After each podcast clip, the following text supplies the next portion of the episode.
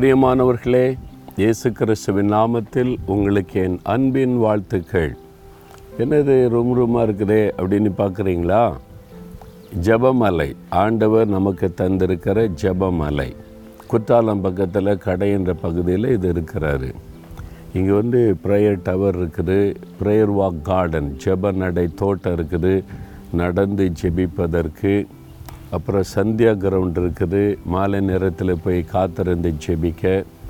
இது மாதிரி prayer grottos தனி ஜெப அறைகள். ஒரு ஆள் உள்ளே போய் முழங்கால் படியிட்டு ஜெபிக்கலாம். நிறைய பேர் வர்றாங்க இங்கே வந்து. மணிக்கணக்காக ஜோம் பண்ணும் யாரும் டிஸ்டர்ப் பண்ண மாட்டாங்க. ஒரு ரூம் உங்களுக்குன்னு கொடுத்துட்டா நீங்கள் பாட்டில் உட்காந்து ஜோம் பண்ணி கொண்டே இருக்கலாம். உள்ளுக்குள்ளே பார்த்தீங்கன்னா இந்திய மேப் இருக்கும் தமிழ்நாட்டு மேப் இருக்கும் அது மாதிரி ஜெப குறிப்பெல்லாம் இருக்கும். அதுக்கும் ஜெபிக்கலாம் உங்கள் காரியமாகவும் நீங்கள் ஜெபிக்கலாம். நீங்கள் வாங்க ஒரு முறை வந்து இந்த மாதிரிலாம் ஜெபம் பண்ணிட்டு போகலாம். அதுக்கு எங்களோட தொடர்பு கொண்டால் உங்களுக்கான வழிகள் சொல்லப்படும். சரியா? இப்போ வேத வசனத்தில் தொண்ணூற்றி நான்காம் சங்கீதம் பதினேழாம் வசனத்தில் பக்தன் ஒரு காரியம் சொல்கிறார் பாருங்க. கத்தர் எனக்கு துணையாக இராவிட்டால் என் ஆத்மா சீக்கிரமாய் மௌனத்தில் வாசம் பண்ணி இருக்கும் கத்தர் எனக்கு துணையாக இல்லாமல் இருந்திருந்தால் என் ஆத்மா மௌனத்தில் நான் போய் பரலோகம் சேர்ந்திருப்பேன் அப்படின்ற மாதிரி சொல்லுகிறார். அப்போ கத்தர் எனக்கு துணையாக இருந்ததுனால நான் பாதுகாக்கப்பட்டிருக்கிறேன். அப்போது ஆண்டவர் நமக்கு துணை செய்கிறவர் ஹெல்ப்பர் துணையாக இருக்கிறவர் உதவி செய்கிறவர். எனக்கு யாருமே இல்லை. என் மேலே அக்கறை கொள்றதுக்கு யாரும் இல்லை. எனக்காக உதவி செய்ய யாருக்கா அப்படின்னு நினைக்கிறீங்களா? நிறைய டைமில் அதான் நினைக்கிறோம். எல்லாரும் இருந்துமே எனக்கு உதவி செய்ய யார் இல்லைன்னு ஒரு எண்ணம் நமக்கு வருது.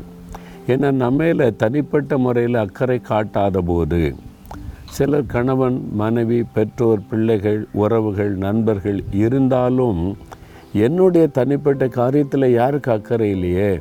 அதனால் நான் தனித்து விடப்பட்டு இருக்கிறேன் அப்படின்ற உணர்வு சிலருக்குள்ளே இருக்கேன் இதெல்லாம் உலக மக்கள். ஆண்டவர் என்ன சொல்கிறார் நான் உனக்கு துணையாக இருக்கேன்ல. உனக்கு தாயாக இருக்கிறேன் தகப்பனாக இருக்கிறேன் ஃப்ரெண்டாக இருக்கிறேன் மூத்த சகோதரனாக இருக்கிறேன். இதுக்கு மேலே என்ன வேணும்? நான் உனக்கு துணையாக இருக்கிறேன். அவர் துணையாக இருக்கும்போது நம்மை பாதுகாக்கிறார் நம்மை பலப்படுத்துகிறார் தைரியப்படுத்துகிறார் நமக்கு உதவி செய்கிறார். அதனால் அவர் வந்து துணை செய்கிறார் என்று சொல்லும்போது ஹெல்ப் பண்ணுகிறார். உங்களுக்கு என்ன உதவி வேணும்? என்ன ஹெல்ப் வேணும்னு சொல்லுங்கள் ஆண்டுகிட்ட சொல்லுங்கள் ஆண்டவரே நீங்கள் தான் எனக்கு துணை எனக்கு ஹெல்ப் பண்ணுவேன்னு சொல்லியிருக்கீங்க. இந்த காரியத்தில் எனக்கு ஹெல்ப் பண்ணுங்கள் எனக்கு பயமாக இருக்குது கலக்கமாக இருக்குது. இதுக்கு என்ன பண்ணுன்னு தெரியல எனக்கு ஹெல்ப் பண்ணுங்கள் ஆண்டவரே. நீங்கள் சொல்லி பாருங்கள் அவர் உதவி செய்கிறாரா இல்லையான்னு பாருங்கள் இயேசுவே எனக்கு உதவி செய்யுங்க. நீங்கள் தான் என்னுடைய துணையாளர். நான் விசுவாசிக்கிறேன் அப்படின்னு. அப்போது உங்கள் வாழ்க்கையை அவர் கையில் கொடுக்கணும்ல? நீ ஒரு பக்கம் பாவத்தில் வாழ்ந்துக்கிட்டே ஏசு எனக்கு துணை அப்படின்னா அவங்க நீங்கள் குடிக்கிறதுக்கும் வெறிக்கிறதுக்கும் பாவத்தில் வாழ்றதுக்கு துணை நிற்பாரா? நிற்க மாட்டார். அவர் பாதையில் நீங்கள் நடக்கணும் அவ்வளோதான் அவர் உதவி செய்வார். ஒப்பு கொடுக்குறீங்களா? அவர் கையில் உங்களை ஒப்பு கொடுத்து நீங்கள் எனக்கு துணையாக இருந்த நடத்துங்க. இதுவரை மனுஷன் உறவுகள் இதெல்லாம் நம்பி நம்பி நான் ரொம்ப வெக்ஸ் ஆகிட்டேன் இனிமேல் நீங்கள் தான் எனக்கு ஆண்டவரின் ஒப்பு கொடுத்துருங்க. அழகாய் நடத்துவார். உள்ளத்தில் சந்தோஷம் சமாதானம் மகிழ்ச்சியெல்லாம் வந்துடும் ஒப்பு கொடுக்குறீங்களா? அப்படின்னு நான் ஜெபிக்கலாமா? இருதயத்தில் கை வைத்து ஜெபிங்க. இயேசுவே நீங்கள் தான் எனக்கு துணையாளர்.